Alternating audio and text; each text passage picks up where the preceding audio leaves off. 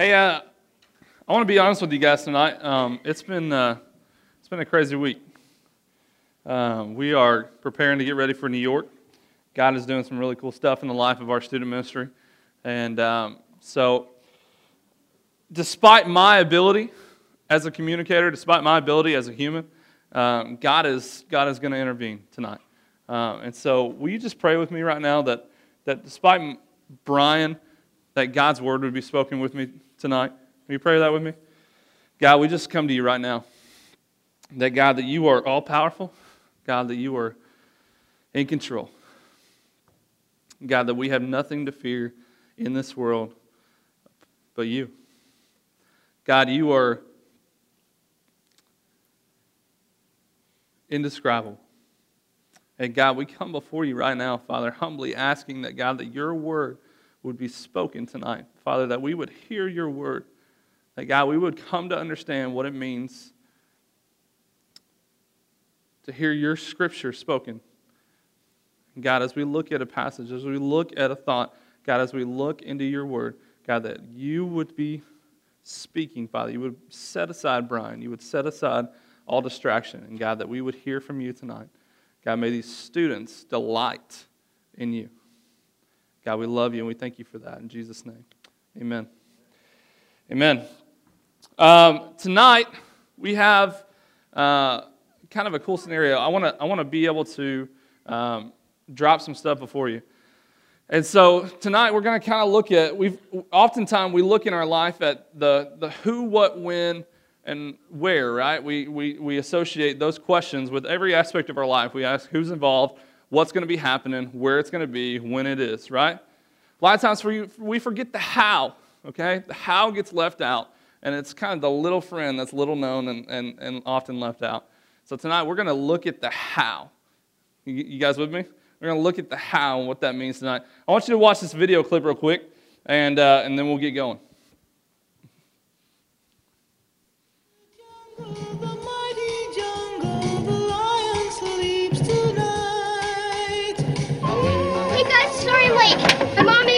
My jacket, and then she made me do the dishes.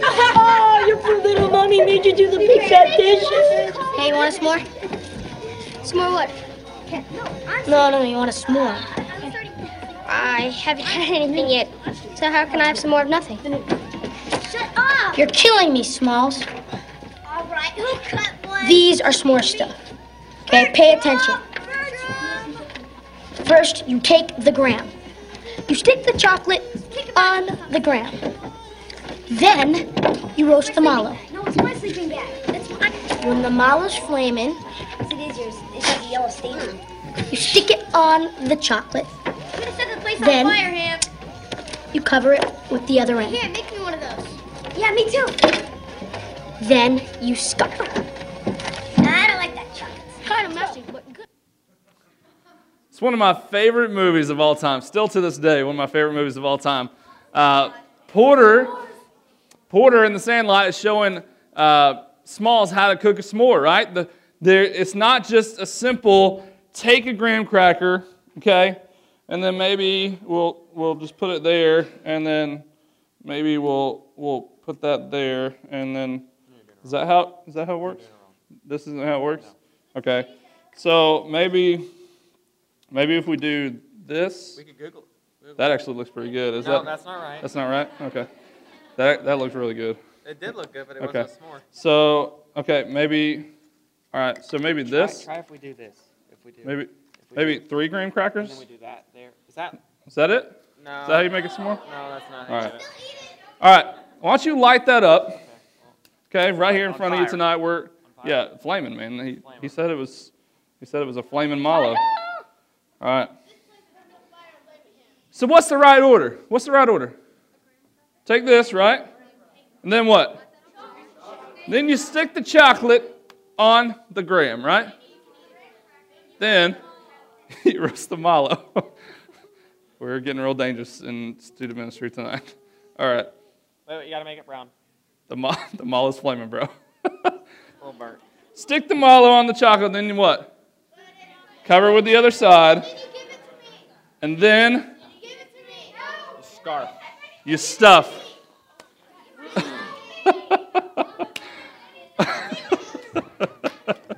Give Chris a hand.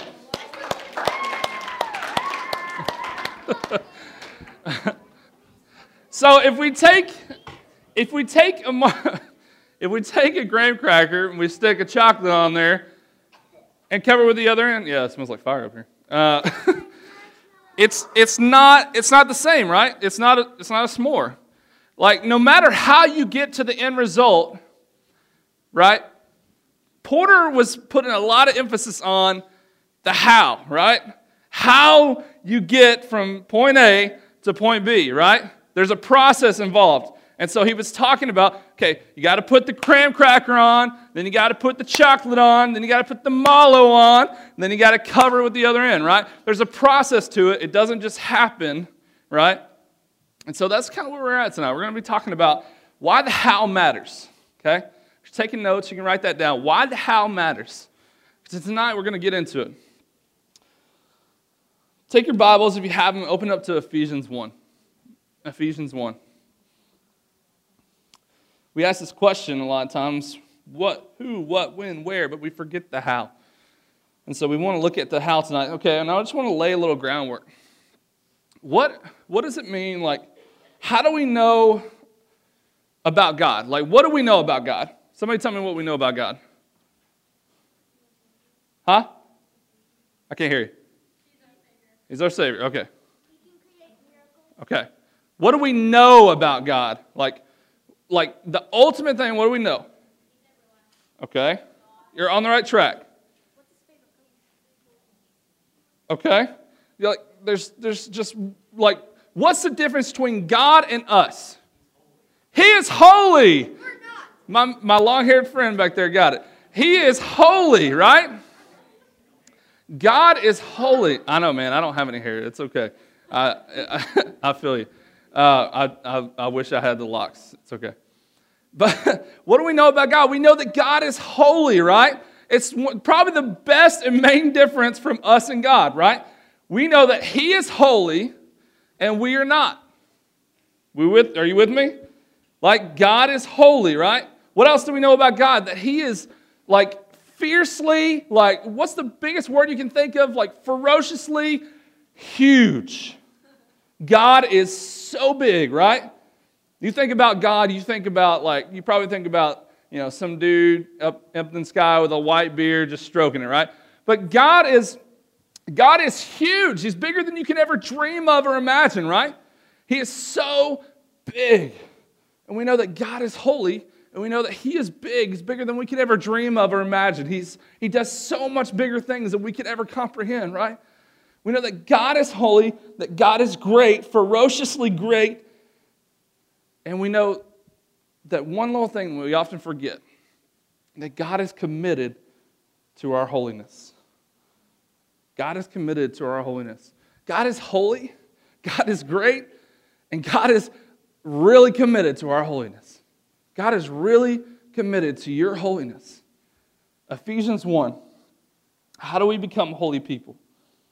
You ever think about that? When you're going about your day, like, like how, how did we become holy people? There's a process, right?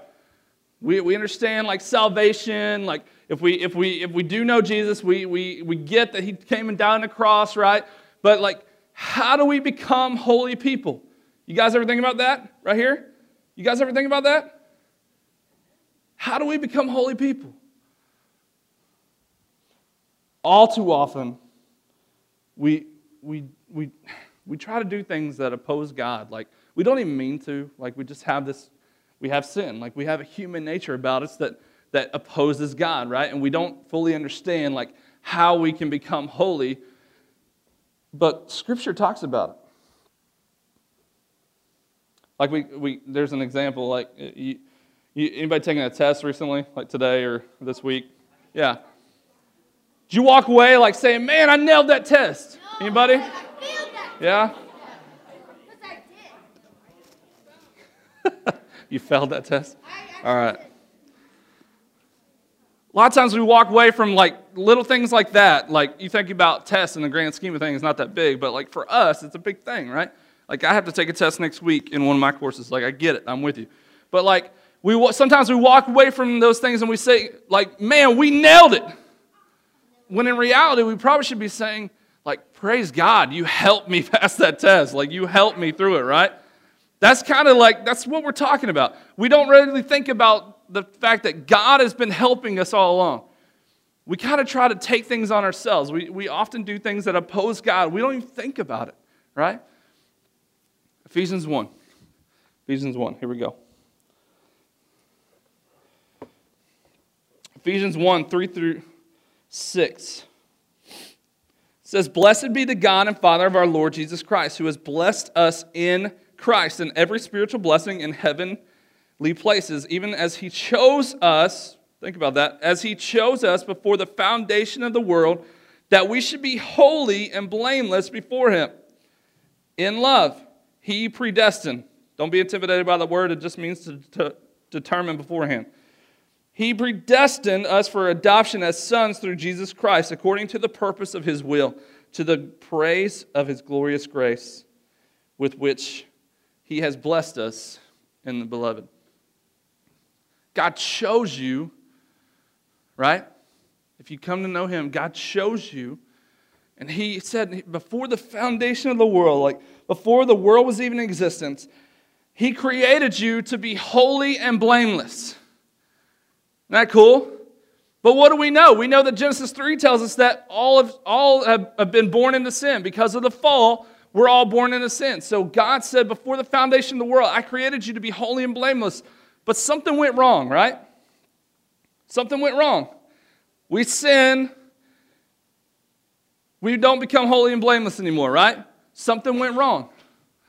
A lot of times we kind of have this mentality if we can, like, the, like, if we can come to the table and offer God like the things that we have in our lives, like, man, God, I, I offer you my sports, I offer you like the things that I do really well, and I'm going to bring those to the table, and then you bring what you bring to the table, and, and it'll work out. When in reality, the more stuff that we bring to the table, the further away we're pushing God from the table in general. Think about it.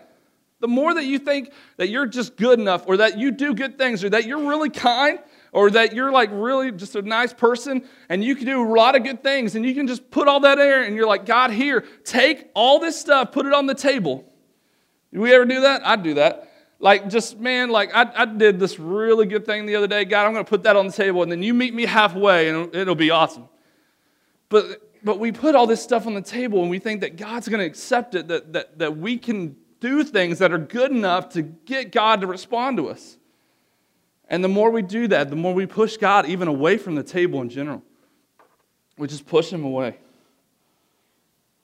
The only thing that one I love this phrase. I've heard it many times by a lot of different people, so I don't know who originally said it, but the only thing, check this out. The only thing that we have to bring to the table is the sin that we commit. Think about that. The only thing that you have to offer God is the sin that you inherited, the sin that you commit. The only thing that you bring to the table is the sin that makes your salvation necessary. The fact that God has to come and, and save you. That's the only thing you offer to God is your sin. Think about it.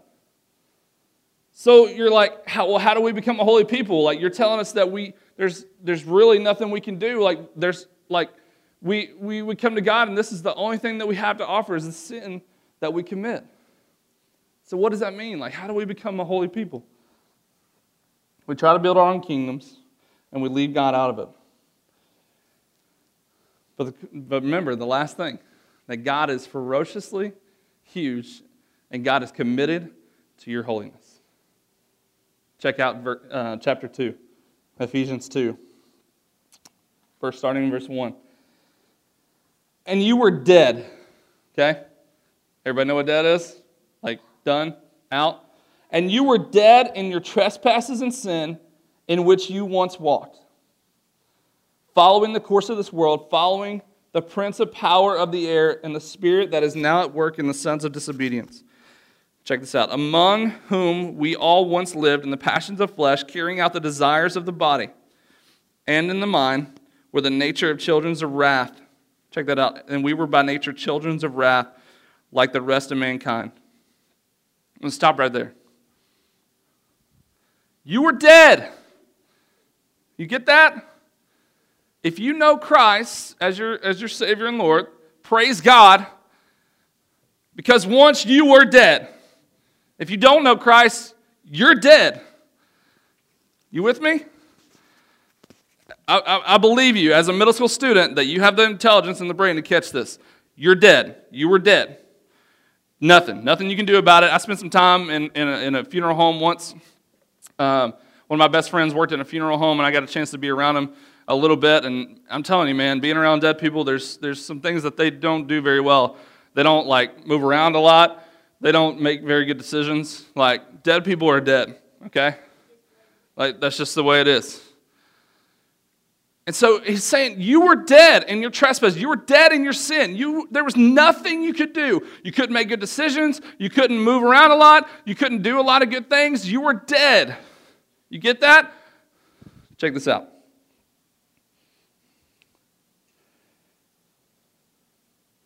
These first few verses, like, they just overly, like, exude, like, articulate the, that holiness in and of yourself is an impossibility. That you, there's nothing you can do. Get that? Ephesians 2 4. Check this out. But God. Did you hear that?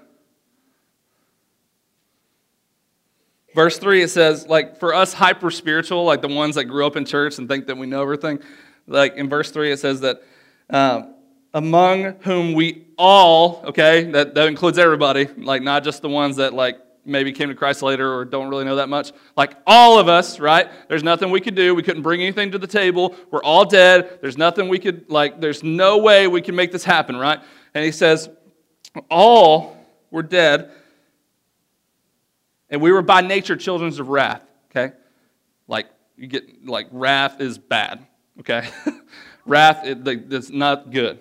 So you were by nature children of wrath like the rest of mankind, but God. But God. You never thought about how much a, like a, a conjunction word would be so meaningful, right? but God. Being rich in mercy because of the great love with which He loved us. Listen to this. Even when we were dead in our trespasses, God made us alive together with Christ. By grace, you have been saved.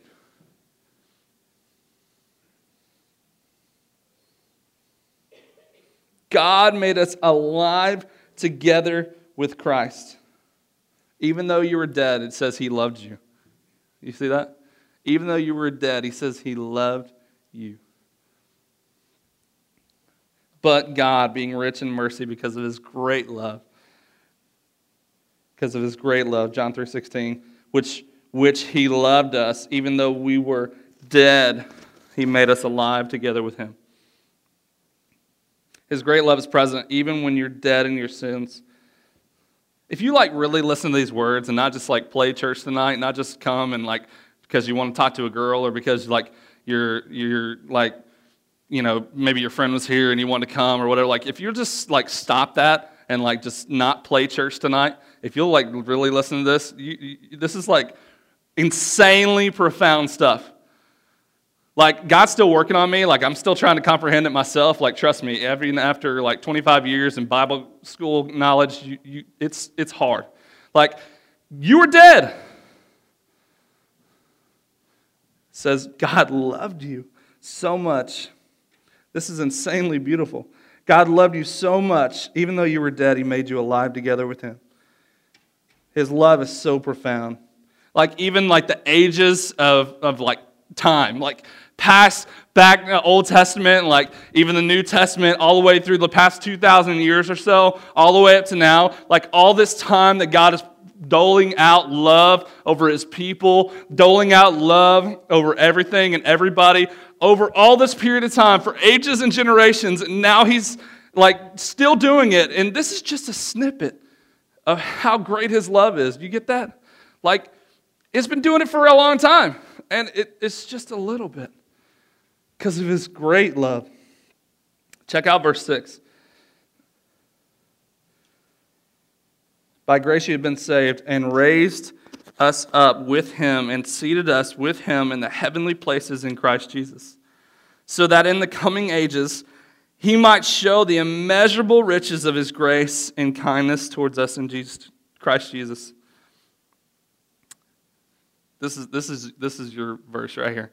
Like the but God was probably the main one, but here's, here's like a really sub main one. It says, For by grace you have been saved through faith. And this is not of your own doing. This is not of your own doing. It is a gift of God. It is not of your own doing. It is a gift of God, not a result of works, so that no one may boast. You have nothing to boast in apart from Jesus. God gave you everything you needed to get to Him. Even the faith, even the faith that God says you have to, like by grace, you've been saved through faith. Like faith is an action. Like you, you have to then like take that salvation and believe in Him, right? Even the faith that it takes to believe those things, God gave it to you. So that you don't have to boast about anything because it's not about you. It's not about me. God did it all. Like he, he, he made it all there for you. Like he just gift wrapped it and gave it to you. It's a free gift, man. He just he put it all in there. He gave you the faith. He gave you a little bit of salvation, or a lot of salvation, uh, all this stuff in a box, and he just gave it to you. You didn't have to pay for it or nothing. You can't pay for it.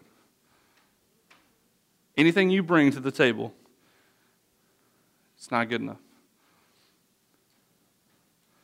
God made you alive together with Him by His free gift of grace. God's grace has been given to you. Like Scripture hammers this like over and over that, that God does it all for us. That there's nothing we could do. He does it all. Even the faith, man, even the faith it takes. Read verse 10 with me. Even, we're almost done. Read verse 10 with me. It says, We are his workmanship. It's kind of cool, right? God created us like we're his like prize masterpiece. We're his workmanship. It says, For we are his workmanship, created in Christ Jesus for good works, which God prepared beforehand that we should walk in them. I think the main thing to point out in this verse is that God's working on us. Yeah? Like, as much as like we think we have it all together, and much as we like to pretend that we have it all together and we come here on Wednesday night or Sunday and we, we kind of play church a little bit, like God's still working on us. Like He's working on our hearts and like He's still working on me too. So don't worry, you're not left out. God is still working on us. And He's chiseling a little bit and He's like hammering a little bit and He's like just keeping going. You guys with me right here? Right, right here? You with me? All right. He's like still chiseling at you. He's still working on you. And He created you to be His workmanship and He created you for good works. So, like, what's the process? Like, how do we get there? Well, the process is right there in verse 4. We looked at it. it says, But God. Because once we were children of wrath, and now we have a way to salvation. Now we have a way to holiness. You get that? Once you were a child of wrath, but God gave you holiness, gave you a way out, gave you salvation, gave you everything you ever needed, gave you anything and everything that you could ever imagine. And He laid it all out before you, and He made a way. But God, He took care of it. 2,000 years ago, God came in the form of man, and He came to earth in Christ, and He came to die on a cross for your sin and for my sin. And when he did so, he gave us a way out. His blood covered it all. His blood covered it all. Even a sixth grade guy, he covered your blood. His blood covered it all. And God, being rich in mercy, and because of his great love, gave you a way out. So now, now that we know why the how matters, what now? Well, for some of you, if you don't know Christ or if you've been kind of playing the church game and you kind of, you know, back here talking to your friends and you don't really know like Jesus that well, or you may not know him at all, like for some of you, it means it's time. Because God took you, you were dead, and He can make you alive in Christ. He can make you alive in Christ. And for others of us, it means verse 10 is your, is your home camp, because now that you know how you get there, it says, God has created you as a workmanship, prepared to do good works, like He's, he's given you a task, which God prepared beforehand that we should walk in them. He's telling us to sh- start striving. He's telling us to start striving. In Hebrews chapter 12, verse 14, it says, Strive for peace with everyone and for holiness without which no one will see the Lord. It tells us to strive. Strive for holiness. Everything has been gifted to you. All you have to do is just strive. Another translation fix your eyes on Jesus. Fix your eyes on Jesus. Write it down, tweet it, put it in your, right on your mirror when you get home. Like, fix your eyes on Jesus. God's gifted you everything you need. He's given you the faith that you need to even believe it.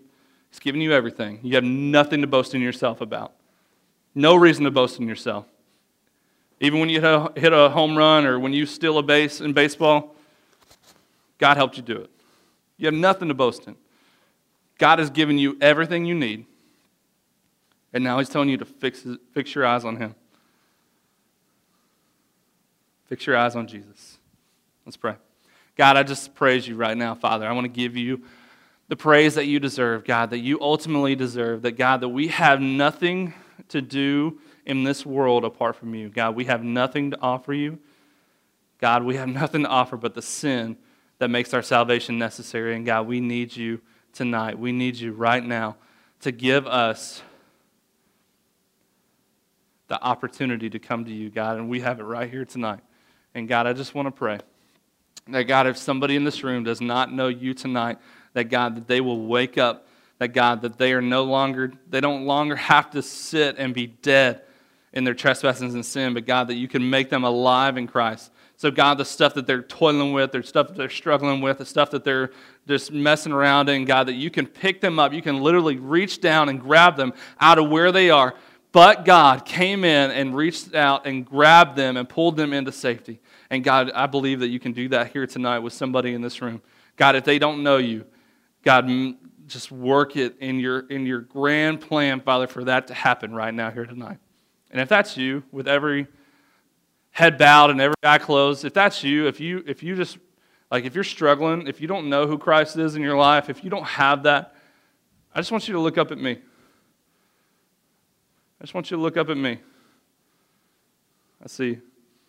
If you look at me, you can look, look and look back down. If that's you tonight, if you need that, praise God. You don't longer have to be dead. God can rescue you and He can change you. So if that's you tonight, if you looked up at me and I saw you, man, don't leave this room without coming and talking to me. Don't leave this room without coming and talking to one of our leaders. For the rest of us, we need to fix our eyes on Jesus. God, just please help us tonight to understand how we can fix our eyes on Jesus how we can, Father, give you praise in everything that we do, God, that we don't have anything to boast in ourselves about, but God, we can give you the praise. Thank you, Jesus. Thank you, Jesus. Thank you for these students. Thank you for their hearts, their lives. Thank you for their willingness to come here on a Wednesday night and take time out of their busy schedules and stuff that they have to do, Father, to be able to come here tonight and, and worship you. And God, we love you and we praise you for that. In Jesus' name, amen.